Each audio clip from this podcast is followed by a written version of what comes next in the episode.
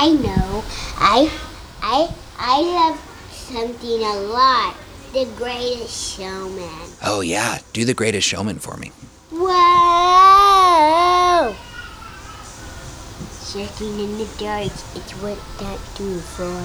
Whoa! The turning dark and making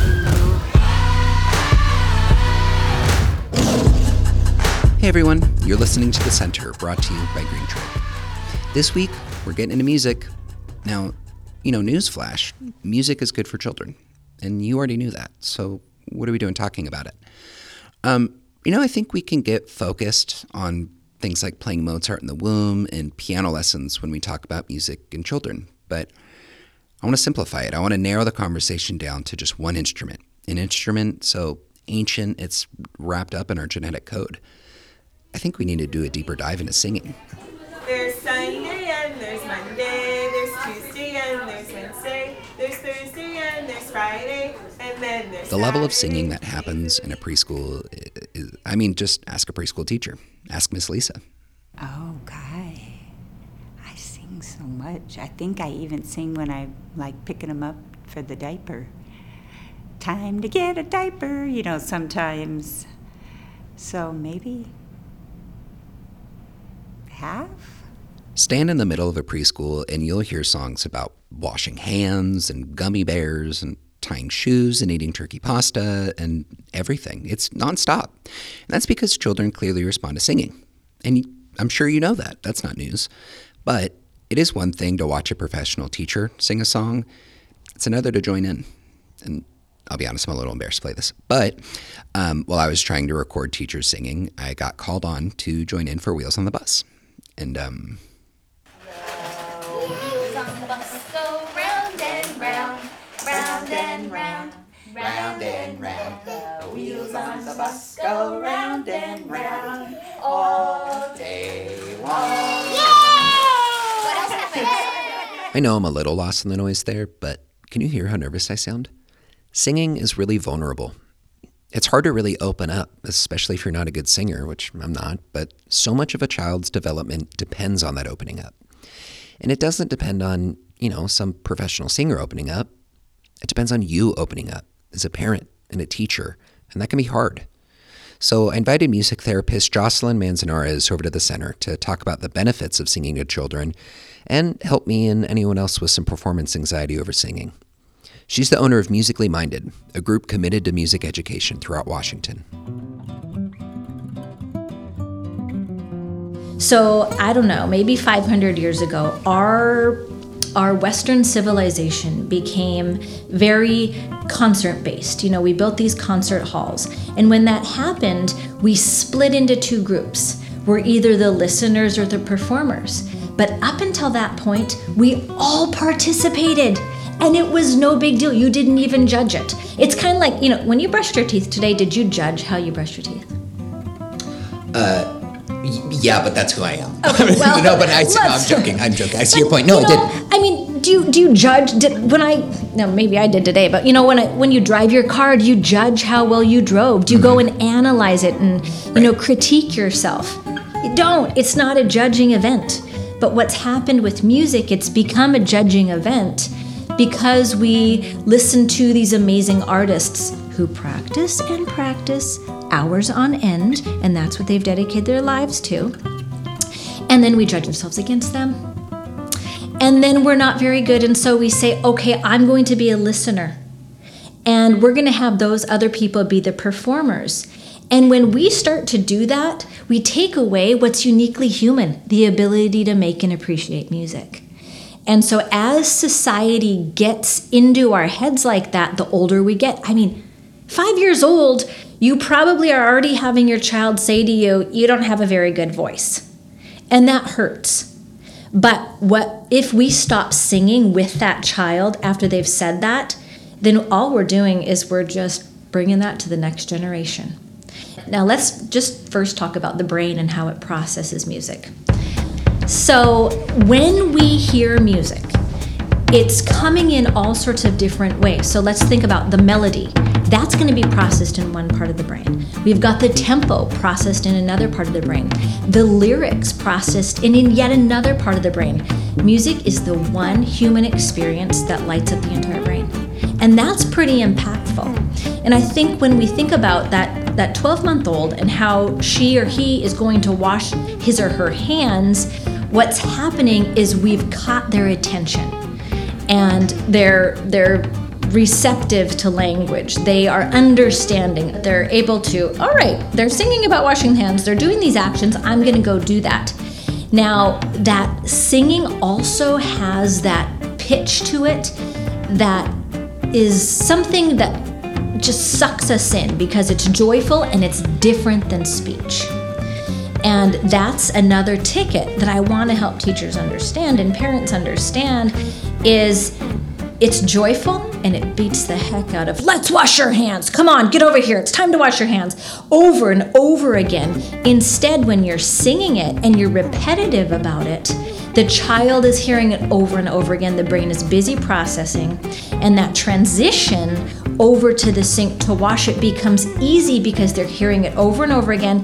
Even if they're on their way over to the sink and they see something flashing, you know, a toy, a ball, something they want to grab, while that song is being sung over and over again, it boom redirects. So there's so many parts to what happened when that child made their way over to the sink to wash their hands. Now, what also can happen is in the lyrics, that song can also be giving the directions to the children about how to wash their hands. And that's something that we want to teach because we want to teach them, you know, how to eventually be independent, how to get the soap, how to rub our hands together, um, wash them off, dry them, them again. And that process would be pretty boring if you said that over and over again in a boring or mean tone. So instead, it comes with play, it comes with fun, and when we bring it to the table like that, we immediately get buy in. And that's the magic that music can bring and you can use it all throughout the day whether it's you know getting shoes on getting dressed getting ready to sit down to eat it's those auditory cues that help children know what's coming next because they don't control a lot in their world so if we can help them try to find ways to feel and control um, and know what's coming next and not be so unexpected, it helps them be calm and um, be easier to be around.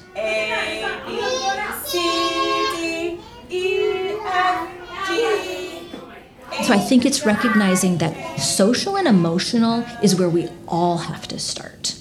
And that, to me, is where education starts. And what is play? It's, it's an emotionally charged experience where we're enjoying ourselves. And that, to me, is why music is such a fantastic way to teach children because it inherently brings up the joy in the classroom. And everybody is attracted to it you know, I talk to so many people who, you know, oh, my baby just loves music. She loves to dance. Um, he loves to play the drums. And the thing is, we've got to get to that right away. And we've got to make sure and continue to foster that because that can be, again, the vehicle. The musical play can again be the vehicle for how we teach across the curriculum. And teaching teachers and parents how they can use music all throughout the day to reach these goals that we want them to do is is really for me I think the piece that I want to share with with parents uh, these ideas that anybody regardless of talent can do. Children who are rhymers are readers because when you rhyme, you understand how to manipulate language. You can hear it you are able to identify the words that maybe have parts of uh, the word that came before it. You can start to read those words by yourself. But what I want to emphasize is that doesn't start by teaching your kids rhymes at four. It starts the day they're born. And that's some of the fun play that you can do with your baby and your toddler and your three year old is to have them hear these rhymes over and over again in a fun, play based way so that they want to come back. You're bouncing them on their leg, you're bouncing them on an exercise ball. Um, any sort of play like that can remember how we started talking about how the emotional piece is so important to learning you're bringing in that fun part you're bringing in that connection the child feels good about being there and now you bring on the and so having them memorize poems when they start to be able to speak they have all these poems now embedded in their head well, now when they get to the point where they're starting to read, now they've got this bank of words that they can pull from. So when they come to a word that they're trying to, you know, sound out, and it starts to sound like a word that they've banked, maybe it's pumpernickel because they their mom did that poem. Um, pizza pickle pumpernickel my little girl shall have a tickle one for her nose and one for her toes and one for her belly where the hot dog goes and she's heard that word pumpernickel and she starts to sound out pumper and she's got it in her head pumpernickel. And that is why we want to start talking and singing and reading to our children from the day they're born or before. How can we move parents away from thinking that it's the tablet or the computer game or the phone that's going to teach their child these skills that they need?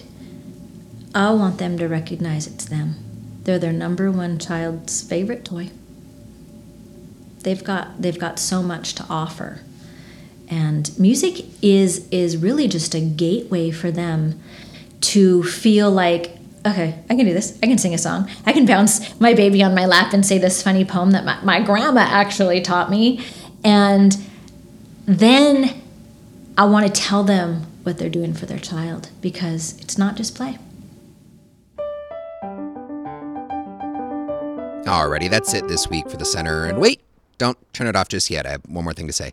Uh, this is our third episode, and honestly, we could use some feedback. You know, what stories do you want? Where would you like to see this going? Do you want to be interviewed? Uh, what's your favorite color? You know, I mean, if you have anything to say, please leave a comment on our iTunes page and go ahead and leave your rating as well. I know that's a lot to ask, but it really does help. Um, if you want to find out more about Jocelyn and Musically Minded, you can find her at musicallyminded.net and facebook.com forward slash musically minded Seattle. Um, I'll go ahead and throw those links in the bio. Thanks so much to Jocelyn and Miss Lisa and all the great singers we have here at the center. Music this week was by Chris Hogan, Ease Jammy Jams, and Dan Leibowitz. I'm Sean Parker, and we'll see you next time on the center.